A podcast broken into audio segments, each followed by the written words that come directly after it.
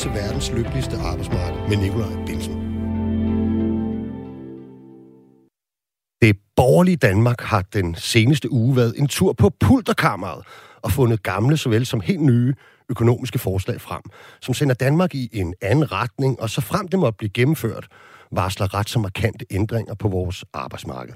Partiet Venstre ønsker at sænke dagpengesatsen markant for nyuddannede, dels for at tilskynde den til en mere bred og hurtig jobsøgning, men også for at øremærke de 1,7 milliarder, som der årligt vil kunne spares til klimaet gennem en slags permanent grønt råderum. Det har med kritik flere steder fra i fagbevægelsen, som tvivler på, at det skaffer flere unge på den såkaldte dimensionssats hurtigere i job. Vi tager debatten senere i programmet, hvor vi har besøg af Venstres beskæftigelsesordfører Hans Andersen, samt formanden for Akademikernes Centralorganisation Lars Kvistgaard. Partiet Nye Borgerlige har også leveret en stribe forslag til en ny økonomisk politik, med ret så vidtgående ændringer og samlet dem i et udspil, der slet og ret hedder planen. Her nøjes man ikke med at skære i dagpenge. Efterlønnen skal udfases, og op imod 100.000 offentlige ansatte skal frem mod 2035 afskaffes. Afskediges, tror jeg vel, det hedder, ikke? Så det private erhvervsliv kan få nødvendig arbejdskraft. Sammen med en række andre besparelser skal dette gøre det muligt at fjerne topskat, arbejdsmarkedsbidrag, registrerings- og arveafgift, samt give skattelettelser til alle danskere. Hvordan den plan hænger sammen, taler vi om lige om lidt. Vi har nemlig fået lukket Pernille Værmund i studiet, og undervejs præsenterer vi forslagene for nogle af de faggrupper, som må indstille sig på ændringer i deres arbejdsliv, hvis planen skal realiseres. Mit navn er Nikolaj Bensen, og jeg er selv en af de mange offentlige ansatte i dette land, til daglig er scenetekniker, 3F'er og fællestillidsmand. Den næste times tid dog jeres vært. Velkommen til programmet.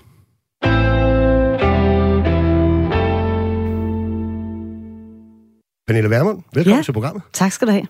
Altså, øhm, allerførst, hvorfor så stort, og vil nogen måske mene så, så, så voldsomt og vidtgående et udspil nu? Er vi ikke stadig sådan ved at skulle komme helskindet igennem coronakrisen, og der er vel et stykke tid til næste valg?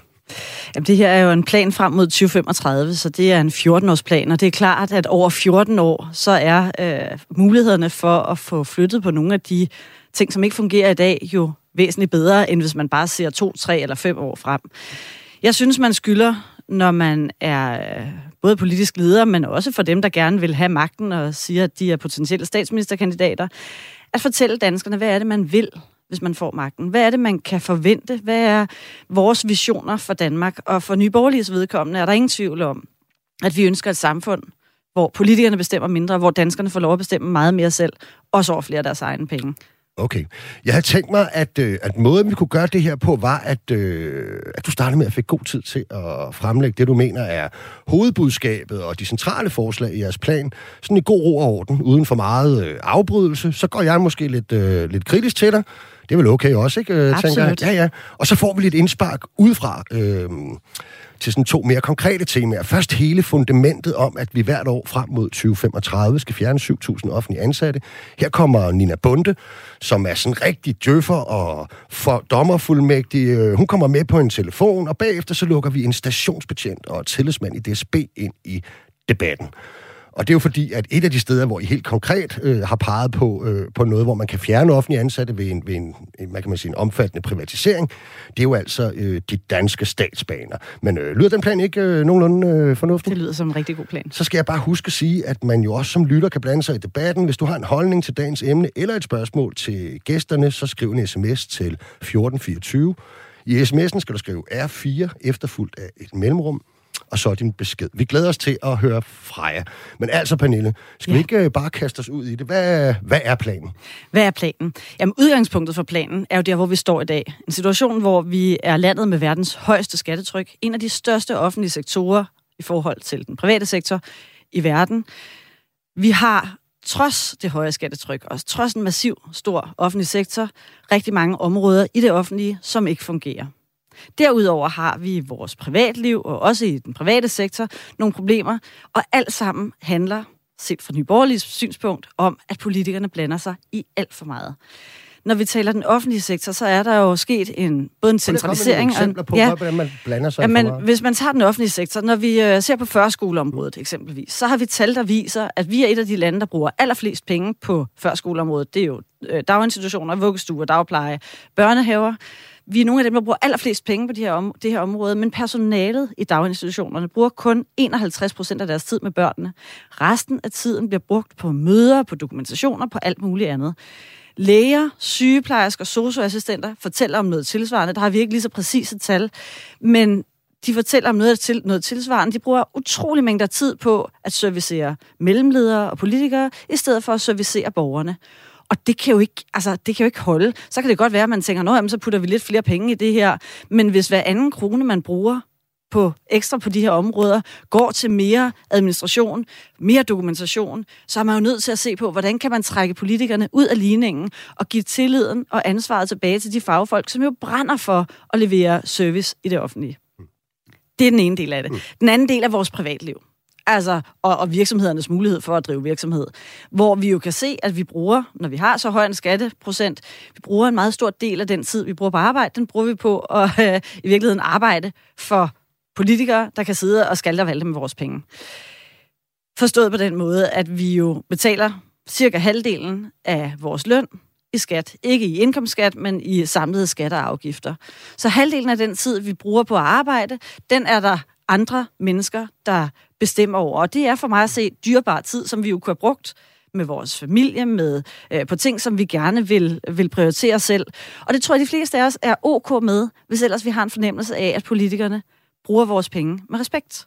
Men når man ser, hvordan der bliver frosset med pengene i det offentlige, og når jeg taler fros, så er det jo både de massive øh, dokumentationskrav, øh, proceskrav, som, øh, mm. som, øh, som økonomerne kalder det, men det er jo også alt det, man finder på, som det offentlige skal løse, som er fuldstændig, altså noget, jeg vil kalde poppergøjl, eller noget, der hører en anden tid til.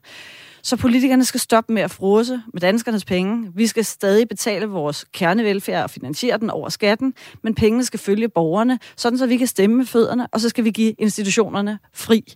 Og det vil frigive nogle ressourcer, som både er ressourcer, der kan bruges på bedre service for borgerne, men også ressourcer, der kan bruges på, at man så giver pengene, nogle af pengene tilbage til, til danskerne.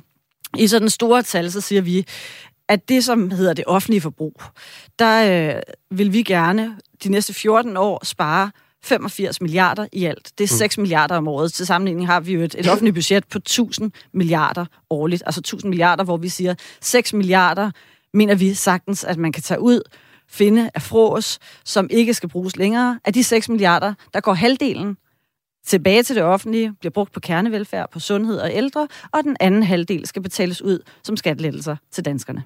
Okay, så hvis man sådan, ja, fordi alle planer indeholder hvad kan man sige, et, et element, som ligesom, hvor man giver danskerne noget, øh, alt efter temperament selvfølgelig, og, og et element, hvor man tager øh, noget, også alt efter temperament, ikke? Og hvis jeg sådan ja. har læst op rigtigt, ikke? så øh, hvis bare lige man skal have ramme på det, ikke? så... Øh, så foreslår jeg, at de første 90.000 kroner af det, man tjener om året, skal være skattefrie. Ja. Ingen skal betale mere end 37 procent i ja. skat, og det gælder ja. alle. Ja, det er en flad skat på, en flad på 37 procent, efter man har tjent de ja. første 90.000. Hvad jo så også må betyde, at topskatten bliver afskaffet. Topskatten forsvinder, arbejdsmarkedsbidrag forsvinder. forsvinder. Ja. Registreringsafgift, øh, arveafgift afskaffes. Ja. Øhm, er noget, du vil tilføje øh, af, af gaveboden her? altså, det er jo ikke en gavebod. Altså, det, nej, nej, siger, men... det, er, det er jo, at der er en række skatter og afgifter, som er direkte væksthæmmende.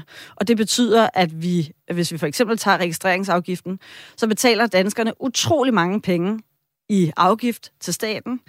Men fordi det er så væksthæmmende en skat eller en afgift, så er det kun en relativt lille del, som er reelle penge. Så hvis man fjerner øh, registreringsafgiften helt så, helt, så er en del af det beløb, som man tager fra danskerne, jamen det er sådan set selvfinansierende, fordi, øh, fordi det er penge, der i virkeligheden bliver opkrævet på en væksthæmmende måde. Ja. Så, så der, der, hvor vi gerne vil sætte ind, det er jo dels der, hvor vi øh, kan se, at skatteafgifter hæmmer vores vækst mest, men det er også der, hvor vi kan se, at der er nogle særligt afgifter, som vender den tunge ende nedad.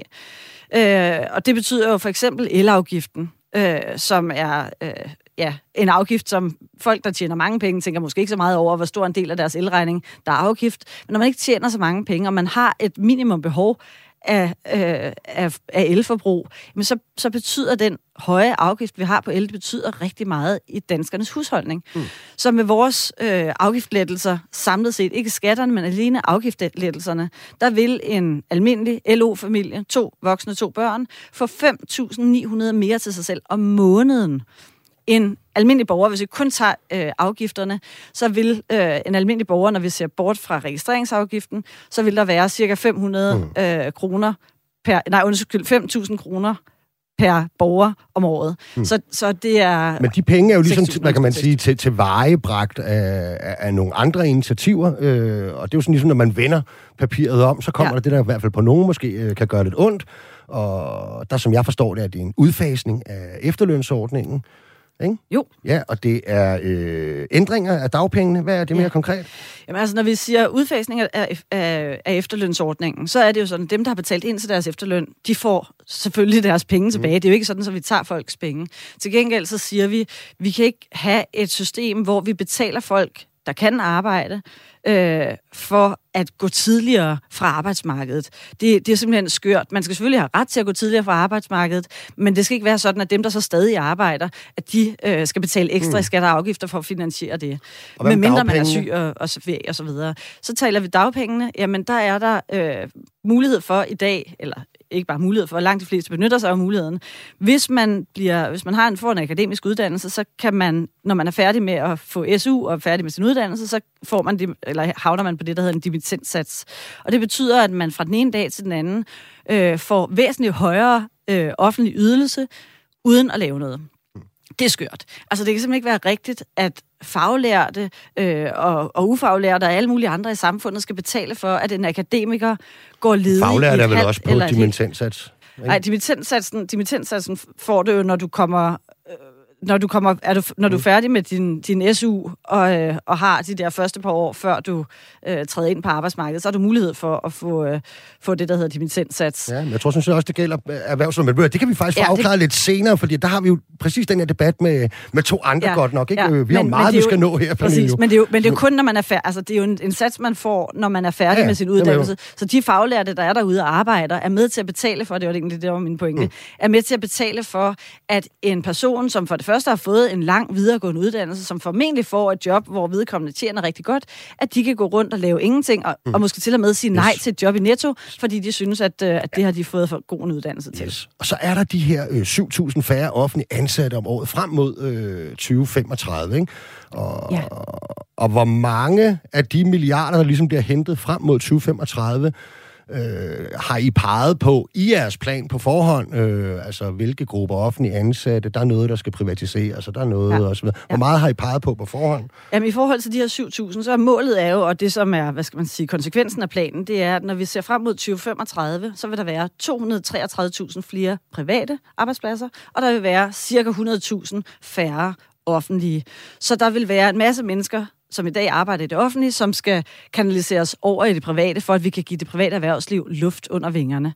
Så siger vi så, i stedet for, som mange andre partier gør, de siger bare, jamen så har vi nulvækst eller minusvækst frem mod et eller andet årstal, så siger vi, vi forpligter os til, at det, som vi øh, skærer i det offentlige forbrug, hvert år vil vi så fremlægge i forbindelse med finanslovsforhandlingerne for 6 milliarder kroner besparelser i det offentlige forbrug, som vi, altså som så svarer mm. til de her cirka 7.000 øh, medarbejdere eller stillinger mm. i det offentlige. Så det er jo ikke sådan, at man går ind og... Hvor mange har I på, på, på nuværende tidspunkt? På nuværende tidspunkt har vi faktisk allerede til de, ja. til de næste tre års ja. finanslovsforhandlinger.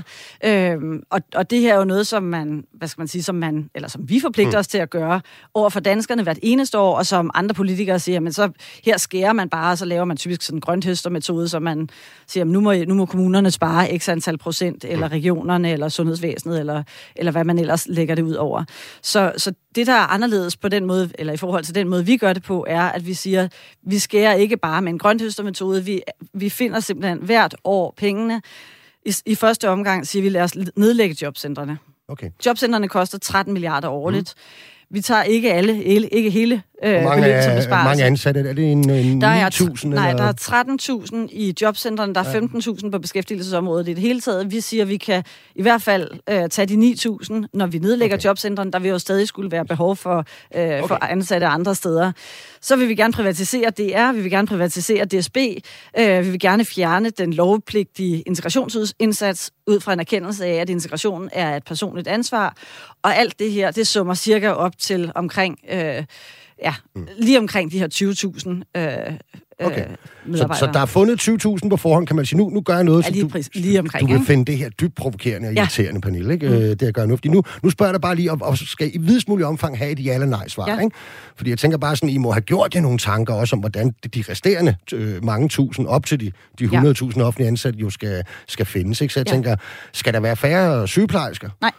Nej. Skal, nej, pol- skal politiet faktisk, være mindre? Øh, nej, nu har vi jo lige lavet politiaftale, hvor vi har flyttet, og det er jo faktisk et godt eksempel, hvor man har sagt, Rigspolitiet halverer vi. Mm. Til gengæld så flytter vi mange af de her stillinger ud øh, lokalt til nærpolitistationerne. Alright. Når vi taler sygeplejersker, så har vi jo en del af, af målet med det her er af de 85 milliarder, som skal spares frem mod 2035, der vil 43 milliarder blive i det offentlige, men mm. blive kanaliseret fra det, vi kalder fros, ja. over i blandt andet ja, sundhed. Det er meget lange ja nej. Nej, jamen, det er bare for at sige, der, der vil faktisk ja. med vores politik jo blive flere, formentlig flere ansatte okay. i vores sundhedsvæsen, fordi Alright. vi bruger 43 milliarder mere Lad os lige prøve, så vi kan få de der ja nej. Ja. øh, skal der være flere eller færre skolelærer? Det kommer jo an på overgangen. Det er ikke et mål, at der skal være færre okay. skolelærer, men, men der skal jo være dem, der har brug for til børnene. Hvem? Og tilsvarende med børnene, har vi små overgange, jamen, så er der behov for færre pædagoger. Med der. Ja. Socioassistenter, hjemmehjælper, helt, lad os bare der tage helt ældreplejen. Der vil flere. være flere. Det er der behov for i hvert fald. Ja, fordi vi jo sætter ja. de der 43 milliarder af til ældre og til okay. sundhed. Ikke? Så det er ikke lige i de her grupper, som trods alt er et par hundredtusind danskere i øjeblikket, altså vi lige sådan nødvendigvis finder vildt meget. Kan man, kan man, hvis du nu bare sådan også med, med et enkelt svar, hvis du kan pege på en faggruppe, hvor du tænker, jamen dem kan der formentlig godt være nogle færre af. Hvem, øh, hvem, hvem kunne man så sige?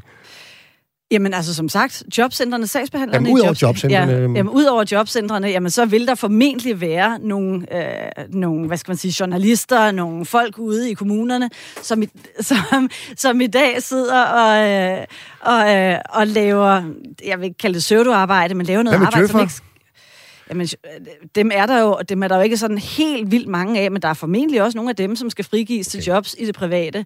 Øh, det lyder, man får det ofte, når vi, altså, djøffer bliver jo lidt sådan en betegnelse, som man tager for alle, der sidder og laver administrativt arbejde. Det er det ikke. Altså, så vildt mange djøffer er der ikke, men der er en del af det arbejde, som de laver, som ikke skal laves mere. Okay, jeg kunne nemlig rigtig godt tænke mig at lukke øh, en vaskeægte djøffer ind i debatten, og ja. jeg skulle meget gerne have dig, Nina, bundet med på en telefon. Det kan du tro. Velkommen til, Nina. Har du tak fulgt med i, øh, i debatten? Jeg har fulgt med i det hele, og er fuldstændig klar på et par ord til det. Ej, hvor er det godt.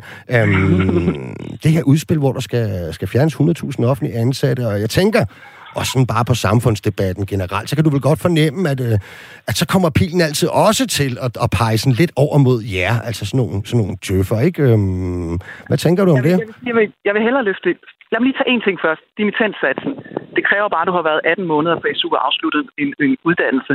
Så, så ændre lige retorikken, Pernille. Det er ikke akademikerne, der får det her. Det er alle, som har, har taget en uddannelse.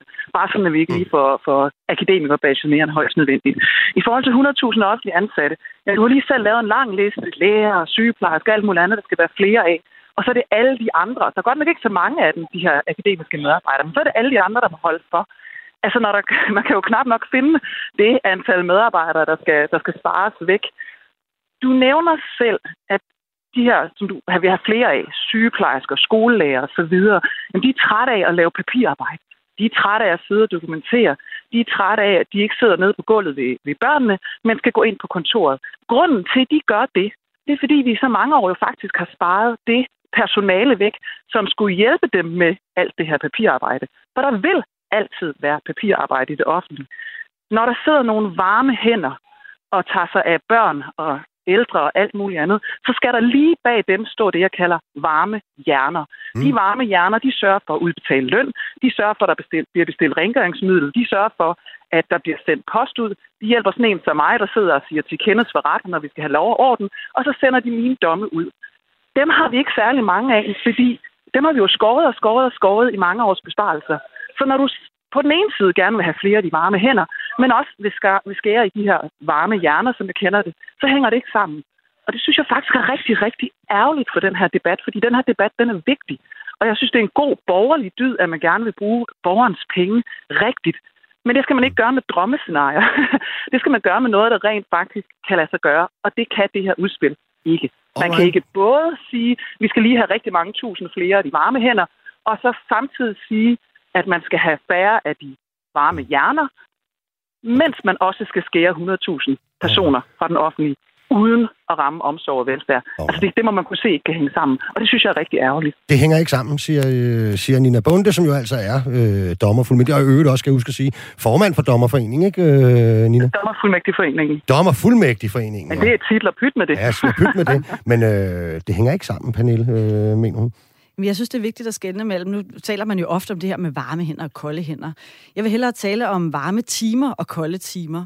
Øh, og det er klart, at hvis ikke man politisk er villig til at fjerne noget af det, øh, nogle af de krav om dokumentation og kontrol, som vi jo har lagt ned over øh, vores kernevelfærd, så kan det her ikke lade sig gøre. Så forudsætningen for det her er, at politikerne, som jeg sagde tidligere, trækker mm. sig ud af ligningen. At man hvert år regelsanerer. Og det er jo også derfor, sådan en økonom som Bo Sandemann går ud og siger, hvis vi fjerner nogle af de her øh, proceskrav, som man har lagt ned, som jo er kommet også som del af den centralisering, som borgerlige regeringer har stået bag, de proceskrav, som kommer hver gang, der har været en skandale i det offentlige, så kommer der krav fra politikere om mere kontrol, mere dokumentation, og et læs af nye øh, love og regler, som, som man skal overholde. Og det bliver det bare ikke bedre af. Det bliver det dyrere af, og så får man skubbet fagpersonerne længere mm. ud. Når en, når, en, når en pædagog eller en medhjælper i daginstitutionen skal sidde og dokumentere, hvad er formålet med, at vi er gået en tur med børnene. Skal sidde og krydse af. Formålet var, at de fik sanseindtryk med, med næsen, med, øh, de lyttede, de gjorde det. Ja, det, det, gør, ja, det, det bruger de en del af deres tid på. Og, og jeg er ret overbevist om, at hvis man giver de her medarbejdere, det er bare et enkelt eksempel, det er jo ikke det, altid bliver brugt på, men hvis man giver de her medarbejdere, både læger og socioassistenter og sygeplejersker og, og pædagoger, mere tillid til deres faglighed, mm. jamen så vil vi, men igen, det kræver politikerne trækker sig ud af ligningen, så vil de kunne frigive en masse tid. Så er det helt rigtigt, at man kan jo ikke spare al administration, og det er jo også en del af problemet i dag. Så sidder der dyre læger, som skal sidde og lave noget af det arbejde, som sekretærer eller øh, HK, hvem der nu tidligere... som er blevet sparet væk præcis, allerede præcis, jo. præcis. Jamen, så, ja, og så, så det skal er derfor... der jo også være en sekretær til at lave det. Altså, der er noget dokumentationskrav, du ikke kan komme udenom. Ja, det er rigtigt, der kommer skandaler. Det. det, er rigtigt, det er rigtigt, der kommer en situation, hvor politikere siger, hov, det er vi nødt til at følge op på det her. Men det er jo også efter krav fra borgeren, der siger, hov, vi vil egentlig gerne have, at når jeg sidder og spiser på en restaurant, så skal der have været en fødevaremyndighed, som sætter en smiley på døren. Det er vi jo egentlig ret glade for. Meget af det her handler jo om en kontrol, som vi ikke vil være for uden. Hvis der er et sygehus, så vil man gerne have, hov, der er styr på medicinen. Det kræver noget papirarbejde, hvor man laver noget kontrol. Hvis der kommer en pandemi, så siger vi, hov, vi vil gerne have nogle fornuftige retningslinjer. Ikke for mange, ikke for få, men politikerne sidder og laver den. Og det kræver noget administration, og det kræver noget papirarbejde. Og, det, og så, det, er vel, det, er vel, også, det er vel rigtigt, det Nina siger her, Pernille, nemlig også, at utrolig mange af proceskravene og dokumentationskravene, det er jo nogle, I politikere i virkeligheden har opfundet. Og altså, noget, som og sikre, at, godt kan se noget fornuftigt i. Ja, altså det kan være, på, hvis man, når man nu kommer en skandale på et plejehjem, hvor man ikke har fået den behandling, man egentlig havde krav på, og vi ikke har brugt pengene ordentligt i virkeligheden også. Jamen, det, det, det, som er helt afgørende med vores forslag, det er, at i stedet for, at det er politikere, der sidder og ensretter, hvordan skal alle, øh, hvad, hvordan skal alle daginstitutioner, øh, plejehjem osv., hvad er det for, for kontrol- og dokumentationskrav, vi lægger ned over dem, så siger vi, at pengene følge borgerne, så man i højere grad kan vælge ikke, til du, fra. Du forklarer ikke, hvad der ligger i det. Altså lad pengene følge borgerne. Hvad mener du med det? Jamen, jamen, altså, hvad er det, det for penge, som ikke rammer borgeren lige nu? I, I dag er det sådan, at når jeg øh, sender mit barn i daginstitutionen eller i skole, jamen så er det penge, som kommer fra, øh, som kommer til kommunen, og hvor politikerne i kommunen sidder og putter pengene ud på de enkelte institutioner. Det vi foreslår, det er, at i stedet for, at de her penge skal over kommunen, og kommunen så skal sidde og give penge til øh, institutionerne, så siger vi, lad os nu lave en, det vi kalder en vouchermodel. Når børnene melder sig ind i en skole, eller når man melder sit barn i skole eller i daginstitution, så går der penge til den daginstitution. Hvis, hvis den en daginstitution altså, klarer sig... Så, ja, så, hver, så, hver, så hver hvis, barn får et beløb penge med. Præcis, det er jo det, er det man oplever ved skoler. Det er jo ikke anderledes end det, vi ser nu, andet jo. end at det er kommunerne, der så kan sige, at hvis en skole har et særligt behov, så kan vi sætte nogle penge den retning. Jo, det er nemlig altså, anderledes, det, du fordi... Du får det til at lyde som om, at, at, at man tryller penge frem ved, at man øh, bruger en anden måde at fordele pengene på. Det er jo stadig de samme penge, der kommer ud. Jamen, det er netop ikke de samme penge, der kommer ud, fordi sådan som det er i dag, så kan kommunerne sidde med skoler, som er dysfunktionelle, eller øh, plejehjem, som er dysfunktionelle, og sige, vi har ikke plads på de gode plejehjem, og så putter vi øh, de ældre eller børnene over på dem, der ikke fungerer særlig godt. Og på den måde får man holdt hånden under noget, som ikke er optimalt. Hvis man i højere grad lader det, vi kalder markedskræfterne, det er jo ikke, fordi man skal have penge op af lommen, men lader noget konkurrence ske mellem nogle, øh, nogle institutioner, som har mere frihed. Det kan også være friplejehjem og fri... Der... I privat, øh, i privat drevet øh, velfærd. Det er jo det, vi har set med privatiseringerne. Det er jo, at, at i direkte forlængelse af, at man privatiserer omsorgen, nu kan vi tage plejehjem som et rigtig godt eksempel, mm. et, et område, jeg har sat mig lidt mere ind i også, jamen der ser man jo så bare, at man oplever en masse private øh, plejehjem gå konkurs, og så er det jo så borgeren, der står med, med plejen og håret i, i postkassen. Tager man faktisk lige præcis de private plejehjem, et rigtig godt eksempel, Dagmars Minde, mange smukke priser, fantastisk øh, hvad hedder det, demensindsats, jamen så er det jo ikke en, en, en fuldt privatdrevet øh, institution. Det er et plejehjem, som får offentlig statsstøtte, og hvis lån til deres bygninger er statsgaranteret. Det vil sige, at det er en privat institution, som bruger det offentlige som en sutteklud til at hovedet at kunne få deres frie markedskræfter til at virke. Så det er sådan lidt en illusion, at vi i Danmark bare har sådan en kæmpe privat omsorgssektor, som bare buller afsted. Nej, fordi regningen lander på præcis det samme sted som tidligere. Og det er fællesskabet, heldigvis, som så holder hånden under det og får det til at virke. Ja. Så det her fuldt privatiserede omsorgsplejesektor, den findes ikke i den her påståede men, rigtig men, gode... Skal vi have Pernille Vermund ind her? Jeg, jeg, jeg, jeg tror, af den jeg, offentlige fælleskasse sutteklud. Ja, jeg, jeg, jeg, jeg tror, hvis du... Øh, det er muligt, jeg har forklaret mig øh, dårligt, Øh, men, men, men jeg har ikke på noget tidspunkt sagt, at det her skal være privat finansieret. Vi har netop sagt, at pengene skal følge borgerne, de skal stadig betales i skat, og vores kernevelfærd skal betales i skat. Det er din planen, at der skal yderligere privatisering til. Ja, det skal vi snakke om lidt på nogle ja, områder jo. Men, ja, ja. private markedskræfter. Så det er, et, altså det er et direkte svar på det, du lige siger her, Pernille. Ja, men det vi siger, det er, at pengene skal følge borgerne, og det betyder, som du selv siger, at de friplejehjem, som klarer sig godt, hvor pengene jo er betalt over skatten og følger den enkelte ældre, jamen de vil kunne blomstre. Dem, der ikke klarer sig godt, de må enten oppe sig eller lukke. Og, og jeg synes jo, at indimellem så bliver det sat op som sådan et skræmme eksempel. Så er der en institution, der går konkurs. Men hvad er alternativet? Alternativet er det, som vi ser i dag, at der er ældre eller børn, som kommer ind på institutioner, som er dysfunktionelle, hvor vi ser eksemplet fra Aarhus.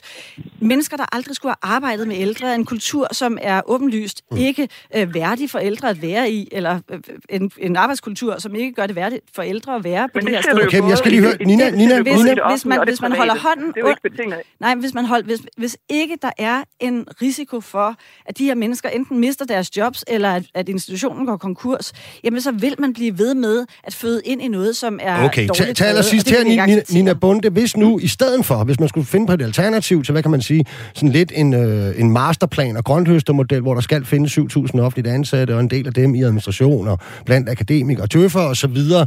Hvordan kom vi så ellers af med dokumentationskrav, proceskrav, og fik øh, rettet mere af vores indsats over imod, øh, hvad kan man sige, kerneydelser? Jeg vil faktisk hellere bruge mit sidste ord på faktisk at rose noget af det, som Nye Borgerlige mm. gør her. Fordi jeg synes, det er rigtig ærgerligt, at de starter med at sige, hvad vil vi spare, og hvor mange mennesker skal vi spare? Og så derefter prøver at se, kan vi så tro, håbe, øh, tænke os til, at det kan lade sig gøre, for det kan det ikke. Det, jeg vil rose jeres plan for, det er, at I faktisk peger på nogle konkrete ting, hvor I siger, at rent politisk, der synes vi for eksempel, at jobcenter, det skal ikke findes. Jeg er ikke enig, fordi det private skal så finde et andet sted og fortælle resten af verden, at de har nogle ledige stillinger. Men I peger faktisk på noget konkret og siger, vi har det princip, vi har den politik, at vi synes ikke, der skal være noget, der hedder jobcentre, eller vi synes ikke, der skal være noget, der hedder integration. Og så har vi jo som, som vælgere og som, som borgere jo mulighed for at diskutere det. Det synes jeg faktisk er ret prisværdigt, for det er jo noget, man kan forholde sig til. Så må man jo regne på, hvad det kan give af besparelser. Jeg er ikke enig i det der, man skal spare, men det er i hvert fald noget, der er håndfast og konkret. Så på bare en konkret, bare, på en konkret ros, Nina, så... Bare ud og sige, ja. er lynhurtigt, bare gå ud og sige, jamen 137 milliarder, bum, det synes vi skal spare. Det synes vi, det er lige så, så gralt og udokumenteret som at sige 2% årligt. Altså man må vente om at sige, hvilken politik vil vi føre? Hvad skal vi bruge i vores samfund, ja eller nej? Og bruge andre Alright. termer end fros og fluff, og altså sætte noget konkret på, og så ja. kan vi gå ud og diskutere det, og det så, skal vi borgerlige have. Så med, en, så med en ros og en lille opsang, så, øh, så, så, så landede vi jo faktisk et eller andet sted her. Nina Bunde, formand for Dommerfuldmægtig Foreningen. Tusind tak, fordi du ville deltage i programmet. Tak for tiden.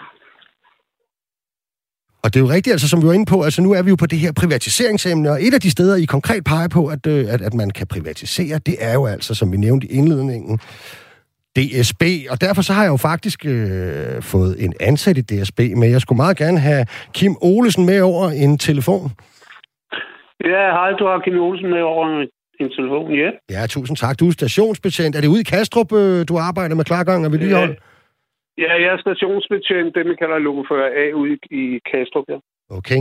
Og derudover er du også formand for Jernbanearbejdernes Landsklub. Øhm, og man kan sige sådan... Ja, ja, præcis. Hvad er, er dit umiddelbare øh, holdning til det her forslag, som øh, Nye Borgerlige er kommet med om, at DSB skal privatiseres? Ja, min umiddelbare holdning, det er jo, det er, sådan, det er jo bare sådan en borgerlig øh, ting, man skal sige, tror jeg, fordi i deres plan, der, der står ikke noget om, hvordan og hvorledes. Ikke andet end, de vil beholde, øh, hvad det hedder, skinnerne. Og det er jo fint nok, at man vil beholde skinnerne, men hvis man kigger på, hvad det er, der skaber problemer i dag, så er det jo skinnerne, så det er jo meget sjovt. Og så tænker jeg, når man siger privatisering, altså hvordan tænker man så privatisering? Øh, hvad, øh, altså sådan som jeg har hørt borgerlige sige omkring privatisering af DSB, det er, at der selvfølgelig skal følge nogle penge med til private firma. De skal selvfølgelig have nogle støtte. Og så tænker jeg på, i forhold til de her, hvis man beholder skinnerne, hvad så øh, skal det øh, være virksomhederne eller operatørerne så, øh, når, når forsinkelser og det der sker, hvordan tænker man at finansiere det? Øh, mm. Skal de have penge? Men Kim, har vi ikke, må jeg ikke lige spørge noget, har vi ikke, er, er der ikke allerede i dag, er der ikke en masse af, af, af togdriften, der er i udbud i forvejen, når man så må sige, og der vel jo egentlig er øh, privatiseret? Øh, jo, man har Arriva, der kører over i det jyske, og så har man jo for eksempel, et eksempel, jeg kan give her af det sidste, hvor man har haft ting i udbud, det er jo øh, det, det midtjyske, midtjyske kører, øh, det er et firma, der kører over i Jylland, mm. og har taget noget i det, en øh, konkurrence fra, hvad det hedder, Arriva. Og, øh, og det er sådan en, øh, en ting, der er sådan dels af kommune, dels af, af private aktionærer. Ja, og hvad er erfaringerne derfra? Jamen, erfaringerne derfra, det er jo, at lige at man i, øh, har øh, rapporteret, at man i juli måned har lavet 96 aflysninger af tog. Og det på grund af, at man øh, har to øh, lokofører, der er syge, og to, der ikke ønsker at være der mere, på grund af forholdene er så stramme. Og det synes jeg jo, det er lidt sjovt, fordi hvis man kigger på England, er det de samme undskyldninger. Det er, lige så snart der er sygdom i personalet, så aflyser man tog. Så det er jo ikke, Pernille, det lyder ikke til nødvendigvis, i hvert fald på Kim, og det er jo selvfølgelig et partsindlæg, kan man sige, i debatten, Ej, men, øh, men det er jo, det er jo jeg, jeg går ikke ud fra, det løgn, det han øh, lige har fortalt os. Øh, så er det vel ikke sådan, at alt bare, var jeg lige ved at sige, glider på skinner, hvis vi privatiserer DSB, vel? Nej, der er jo ikke noget, der glider på skinner nogen steder, nogensinde.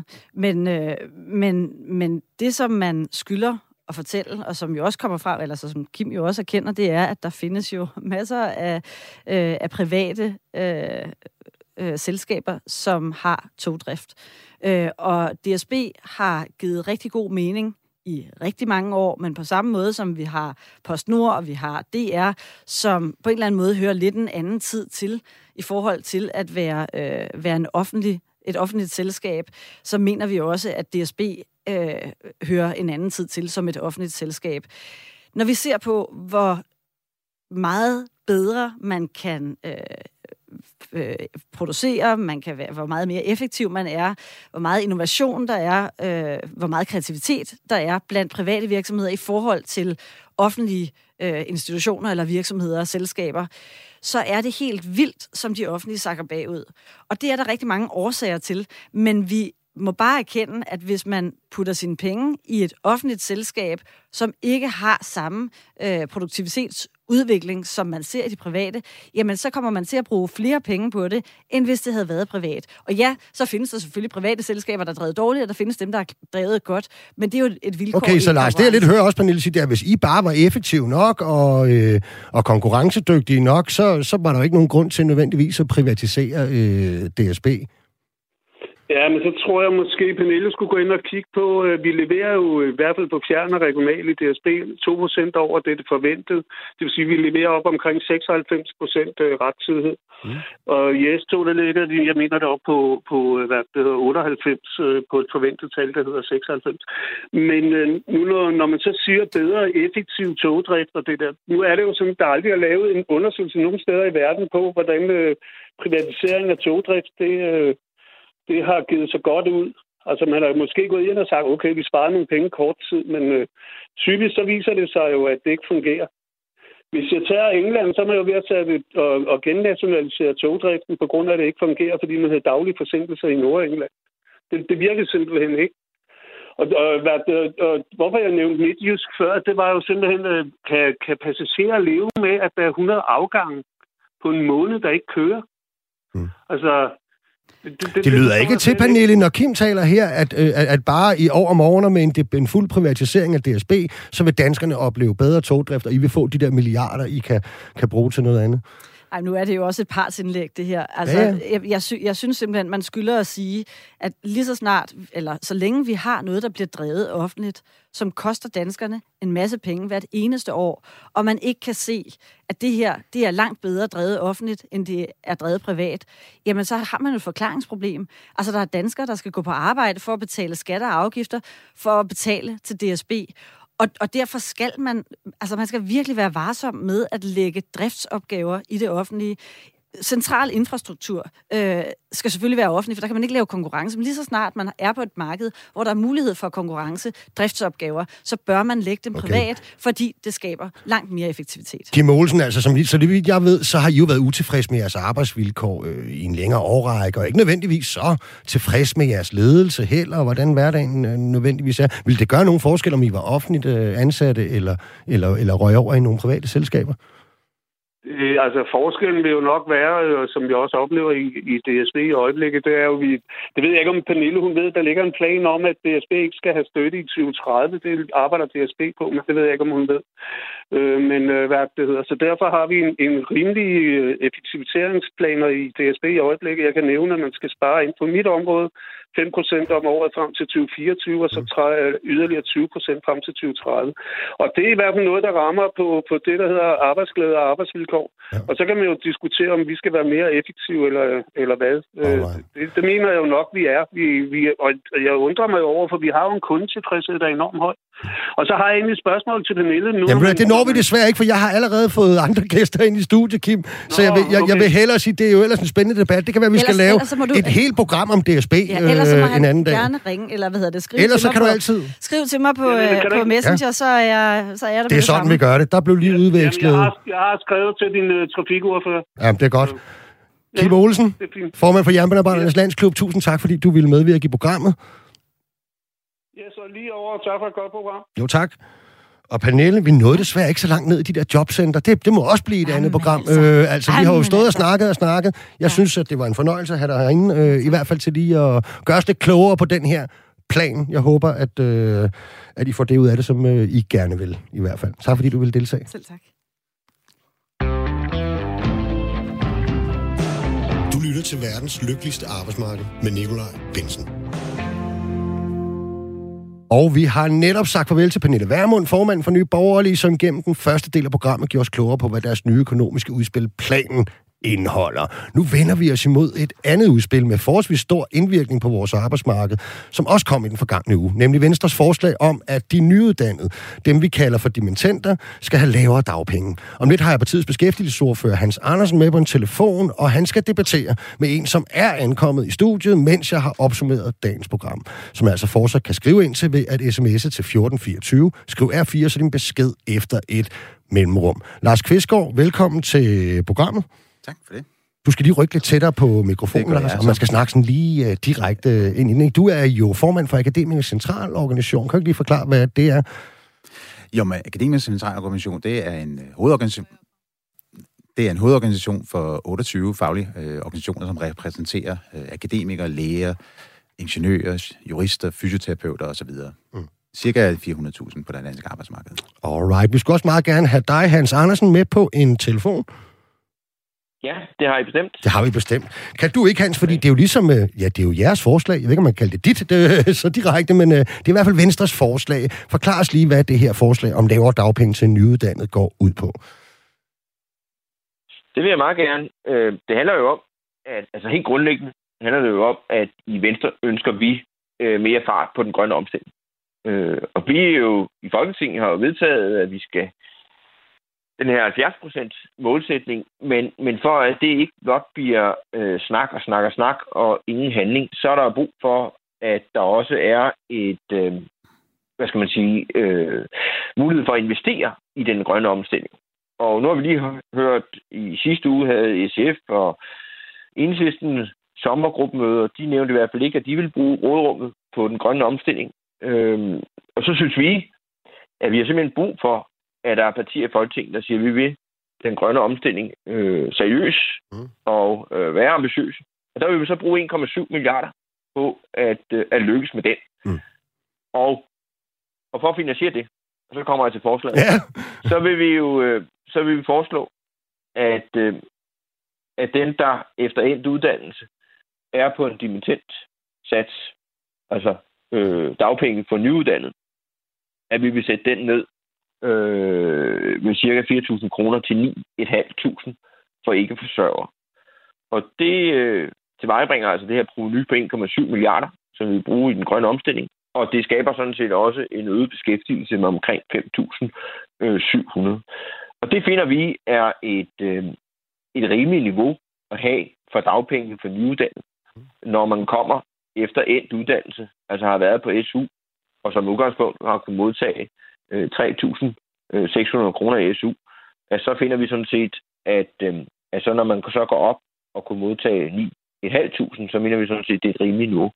I dag kan man, hvis man efter endt uddannelse får meldt sig ind i en A-kasse, så kan man modtage en, dag, eller en dimittentsats på, på 13.800, og det er jo så fra det niveau, øh, vi, okay. vi taler. Lad os lige høre en gang, uh, Lars Kvistgaard. Hvad, uh, hvad, hvad er problemerne med, med, med forslaget? Jamen, det er en grundlæggende at lægge en bombe under hele dagpengesystemet. Øh, dimittenterne, eller som man kan sige, det er jo faktisk jobsøgende, som har afsluttet en uddannelse, de skal jo ud på arbejdsmarkedet, og så vil vi jo egentlig også gerne have, at de forsikrer sig i A-kasserne. Øh, det er det, der er med til at sikre flexicurity på det, på det danske arbejdsmarked. Og den her sænkning, som Venstre lægger op til, jamen den vil altså bringe nogle, nogle nyuddannede ud i en økonomisk situation, som er meget, meget, meget græld. Rockwoolfonden har peget på, at hvis man skal kunne klare sig øh, sådan på et minimalt budget, jamen så skal man have øh, 9.500 efter skat. Og det Venstre foreslår, det er altså 9.500 før skat. Følger man Venstres forslag, så kommer en dimittent under 8.000 kroner. Og der må det altså bare, som jeg ser på det, for det første, så bringer man nogle folk ud i en, i en fattigdomssituation, og samtidig så, så giver man dem jo nok ikke et incitament til at fly, øh, melde sig ind i dagpengesystemet. Og det er det, vi har behov for. Det er dimittenterne, som øh, kommer ind i systemet. De bliver der faktisk rigtig længe og er med til at skabe en, en god finansiering af dagpengesystemet. Okay.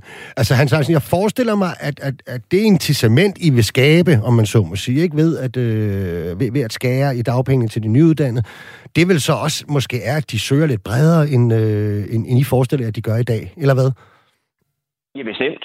Øh, altså, ud på, altså, det her, vi taler om mennesker, unge mennesker, med udsigt til en høj indkomst i deres arbejdsliv, et attraktivt arbejdsliv i øvrigt, så taler vi om, at vi skal sikre, at de har de største incitamenter til at gå i gang med et job efter en uddannelse. Og vi bare konstatere, at størstedelen af akademikerne, de søger sådan cirka i gennemsnit job 33 minutter for bopælen.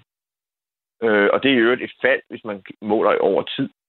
Øh, så jeg vil bare for at sige, at vi har simpelthen brug for, at de mange, mange, mange tusindvis af ledige akademikere, at de kigger ud, og nu siger jeg måske lidt poppet, men altså, at de kigger lidt ud over Københavns Kommunes geografi, okay. Aarhus, Aalborg Udens, og at de søger job i hele landet. Og det har vi simpelthen brug for. Altså, der går jo rigtig meget arbejdskraft tabt, og unge mennesker kommer for sent i gang, når de går og venter på drømmejobbet. Altså, man må bare sige, at hvis man er ledig her, så skal man se at komme i gang. Man skal søge nogle af de mange job, der er der i øjeblikket. Altså, virksomhederne har jo tusindvis, vis af forgæves jobopslag i øjeblikket. Okay. Og jeg ved godt, det er måske ikke lige drømmejobbet, der er ledigt, men man må altså tage de job, der er. Og der siger vi så, i den periode efter et studie, hvor du har fået mulighed for at få SU, så siger vi til, så kan du fortsætte på 9.500. Det er jo ikke mere, end det du får på kontanthjælp. Og jeg er sådan set, altså det, at, at Lars begynder at tale om fattigdomsgrænser øh, her, altså det, det er noget rystende, fordi du får altså mere, end du får på kontanthjælp.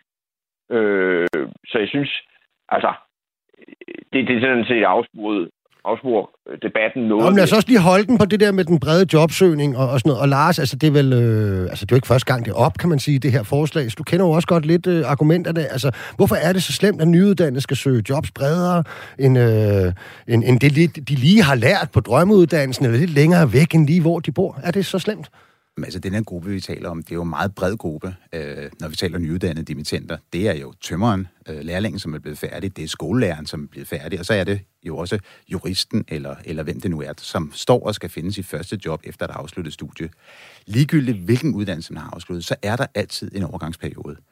Og det, det, det, det er simpelthen øh, naturgiven. Jeg tror, det handler Men må om... jeg spørge, at, bare fordi jeg ikke ved det, er den ja. højere blandt akademikere, end den for eksempel er blandt øh, for eksempel øh, erhvervsfaglige? Ja, det vil jeg der tro i er- øjeblikket. Ja, ja, der, ja, jamen, der er ingen tvivl om, at, øh, at den er højere for, for dem med, med en lang videregående uddannelse. For bare for at sige, men alle har det her, og det er jo så alle dem, som Venstre vil ramme, ligegyldigt hvem det er.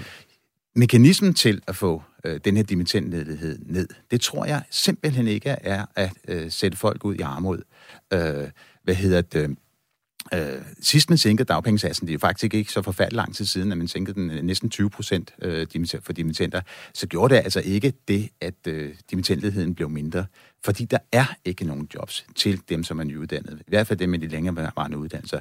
Der er en masse udfordringer i forhold til øh, arbejdsmarkedet, til at kunne se sig selv og ansætte sig en, en, en ny akademiker. Vi gør rigtig meget for at skabe og hjælpe med de her overgange. Noget andet, som man kunne kigge på, det har vi faktisk også haft en, en, en dialog med regeringen om, det er jo måske det her med i dag, hvor de øh, nyuddannede kommer ud på arbejdsmarkedet lige op til sommerferien, hvor arbejdspladserne ikke søger jobs. Skulle man ikke lave om på det sådan, at de studerende kommer ud i løbet af året, sådan at det var en, en meget mere naturlig flow til arbejdsmarkedet? Men det nytter altså ikke noget at sætte, sætte folk ned, øh, ned, ned, ned i deres økonomi i forhold til det her. Okay, Hans Andersen, de, de ender jo altså også i arbejde på et tidspunkt, de her. Det er jo vigtigt at holde fast i. Jeg ved ikke, nu må du lige, jeg ved, I ved det ved garanteret begge, er det inden for et halvt år eller noget, man siger, at dimittenterne er i Altså rigtig i mange af dem arbejde? får, får job inden for de første tre måneder, Okay. seks måneder. Men det, det er rigtigt også, der er nogen, som går længere, og måske også kommer til at gå alt for længere, mm. og også over et år. Og dem vil vi jo gerne have på arbejdsmarkedet øh, hurtigere. Ja. Men de fleste, som vi kigger på, får altså et job, som de er uddannet til, og det betyder jo altså også, at de opbærer en løn, som de kan betale skat til, frem for, mm. hvis man sige, de gik ind og tog nogle, nogle ufaglærte jobs, som de var øh, Ja. ja. ikke var uddannet til, og måske så derfor øh, skubbede, skubbede nogle andre i køen til de her stillinger. Hver gang den her debat er oppe, Hans Andersen, ikke, så, så, så, så bliver det også nogle gange lidt til sådan en debat om snopperi, og om, at akademikerne ikke vil, du ved, ned i netto og stå i kassen, og, og så kommer Dansk Supermarked og siger, vi kan sådan set godt bruge nogle af dem, ikke? Øh, Altså sådan ender vi lidt nogle gange, synes jeg, i den her debat, og så tænker jeg jo, altså, er, er det så formålstjenligt, at, at, at højtuddannede akademikere skal ud og konkurrere i nogle måneder med, med unge HK'er eller ældre HK'er og 3F'ere om deres jobs, som jo generelt set øh, har en højere ledighed, end akademikerne har? Men altså, udfordringen er jo grundlæggende, at vi har mangel øh, på arbejdskraft, og Mhm. når vi kigger øh, altså fremadrettet, så bliver den kun større. Mm. Og derfor har vi da brug for, at alle mennesker har færrest mulig tid øh, som ledige. Mm. Og, og det må jeg bare sige, at antallet af ledige akademikere er jo steget øh, markant. Og, og der har vi så et forslag om at, at reducere øh, lidt på ydelsen her. Men vi skal da, jeg er da enig med Lars i, at vi skal da kombinere det med alle de tiltag, der kan gøre, at vi for eksempel sikrer, at alle øh, universitetsstuderende ikke bliver færdige i samme måned hvert år. Lad os lige få Lars ind her, Hans. At, Men, ja. at, at, at, at, at alle, hvad skal man sige, at virksomhederne også bliver opmærksom på, Mm. at hvad er, altså hvad skal man sige, hvad en akademiker ude i for eksempel en mindre privat virksomhed Mm. kan bidrage med. Alle de der ting er vi jo enige i. Og der kan man bare sige, at det er jo rystende, at det der partnerskab, som regeringen nedsatte her, øh, det tror jeg, det var tilbage i 2020, at der er ud af de 10 anbefalinger, partnerskabet kom med, der er der et, et tiltag, der er blevet sat i værk. Altså at virksomhedspraktikken for ledige akademikere er forlænget fra 4 øh, til 8 uger. Det var det, der kom ud af det. Altså siden har vi sådan set ikke fået nogen nye tiltag fra regeringen, og det siger bare lidt om, hvor lidt prioriteret det her er fra regeringens side. Nu foreslår vi så et, det her med de 1,7 milliarder, der kan bidrage til den grønne omstilling, og vi vil sådan set meget gerne, og det er også derfor, vi er indkaldt. Øh, nu, nu bliver det så en ny minister, men altså øh, forskning og uddannelsesministeren i samråd sammen med beskæftigelsesministeren her den 8. september, hvor vi vil spørge om, hvilke tiltag regeringen nu har tænkt sig at tage. Fordi det er simpelthen for fattigt kun at komme med ét forslag blandt de 10, som Lars har været med til okay. at, øh, at lave udarbejde. Nu er regeringen her jo ikke, Hans Andersen, men det er til gengæld Lars Kvistgaard, som er formand for Akademisk Centralorganisation. Og... Ja, ja, og heldigvis så, Hans, det har vi jo også snakket om tidligere, de initiativer, dem er jo, vi er jo grundlæggende enige om. Jeg vil gerne stadigvæk holde fokus på det her med, med dagpengene. Og når nu Venstre tænker, jeg tror så meget på de økonomiske incitamenter. Hvis du som nyuddannet jobsøgende kan se dig selv faktisk det være en økonomisk situation, hvor det her skulle betale til A-kassen, som jo er en forsikring, man selv skal betale, som er forudsætningen for, at man skal få dagpenge. Hvis du kan se, at din økonomi faktisk vælter ved at skulle betale det her, tror du så, at man vil vælge sig ind i dagpengesystemet? Og har I overhovedet overvejet, hvad det så kommer til at betyde for, øh, for hele det her system, som jo i den grad grundlæggende har behov for? Hele vores flexicurity er jo netop øh, rundet af, at vi har en forsikring, så vi kan have de her overgange igennem arbejdslivet. Hvis nu, at vi har dimittenter, som fuldstændig vender dagpengesystemet fra, så er det jo kontanthjælpen, de skal have, og så bliver det jo en kæmpe samfundsmæssig omkostning at skulle håndtere de her, de her mennesker. Så, så tror I ikke også, at de økonomiske incitamenter faktisk vil betyde, at man vil vælge A-kassen fra med det her meget drastiske nedsættende? Nej, det, det, det mener jeg bestemt ikke, at, at unge mennesker vil. Øh, det her, det er øh, veluddannede unge mennesker, som i en nu øh, måske 4, 5, 6 årig periode har taget en, øh, en uddannelse. De er godt klar over, øh, hvordan øh, samfundet hænger sammen. Og der er der, det at være medlem af en A-kasse, det, er der, øh, det kan være en, en helt naturlig del af det at, være, at komme ud på, på arbejdsmarkedet. Og det er jo også derfor, at det allerede sker i dag i stor stil. Men det er vel også, Hans Andersen, undskyld, jeg men det er vel også noget, vi gerne vil fremme. Det er vel en central hjørnesten i vores arbejdsmarkedsmodel, vores, vores samfundskonstruktion i virkeligheden, at folk selv melder sig ind i en A-kasse, betaler noget af den selv. Øh, for nylig gav det overskud hele ordning. Vi vil vel gerne have det, ikke? Jo, men det, men det kommer de også til fortsat, øh, uanset om øh, dimittentsatsen er på, på 13.800, eller ja. den er på 9.500. Det er bestemt overbevist om. De akademikere, de kan godt øh, se fornuften i, at være en del af A-kassesystemet, og ikke øh, risikere at blive en del af kontantsystemet med de krav, der nu stilles i kontantsystemet. Mm. For eksempel, at man ikke må have en formue over 10.000, ja. blot for at nævne et tal. Så det er jeg sådan set ikke bekymret for, og jeg synes, det er voldsomt, når, øh, når Lars og andre siger, at det her det er sådan bomben under hele dagpengesystemet, at vi kigger på at sikre, at flere akademikere sådan set kommer hurtigere job.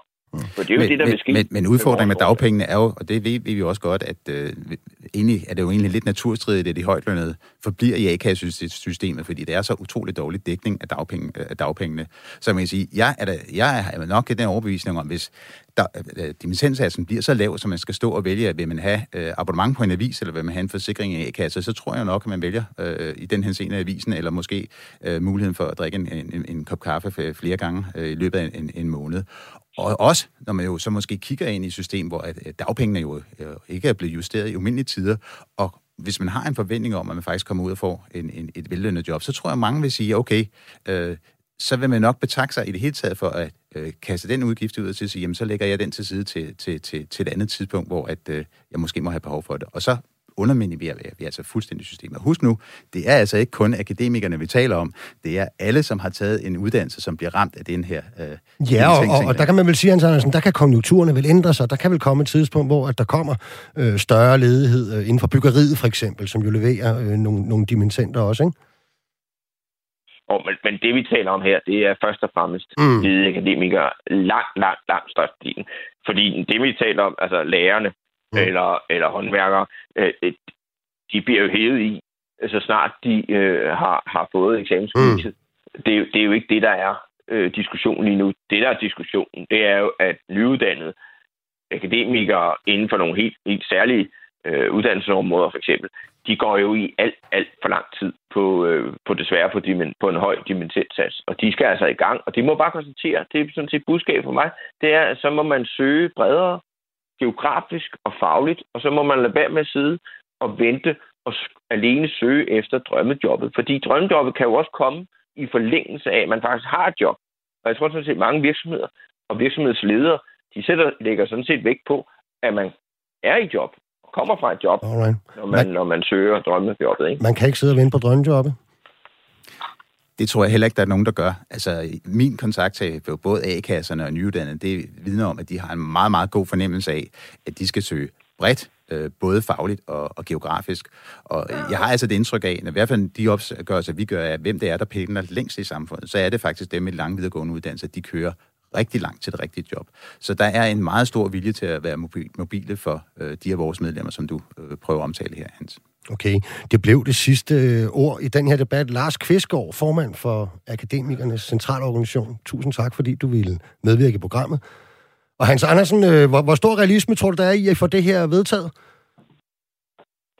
Jamen, jeg tror, at der er sådan set en, øh, en god sandsynlighed for det, fordi jeg lytter mig til, at, at mm. de blå partier har taget det positivt ned, og jeg lytter mig sådan set også til, at, at regeringen sådan set har omtalt det positivt. Okay. Øh, så, så, så der er sådan set, synes jeg, en god mulighed for det. Og det handler jo om... Held og lykke med det i hvert fald. Vi er nødt til at sige farvel nu. Tak, fordi du vil deltage, Hans Andersen. Og vi andre høres ved på næste mandag samme tid og sted.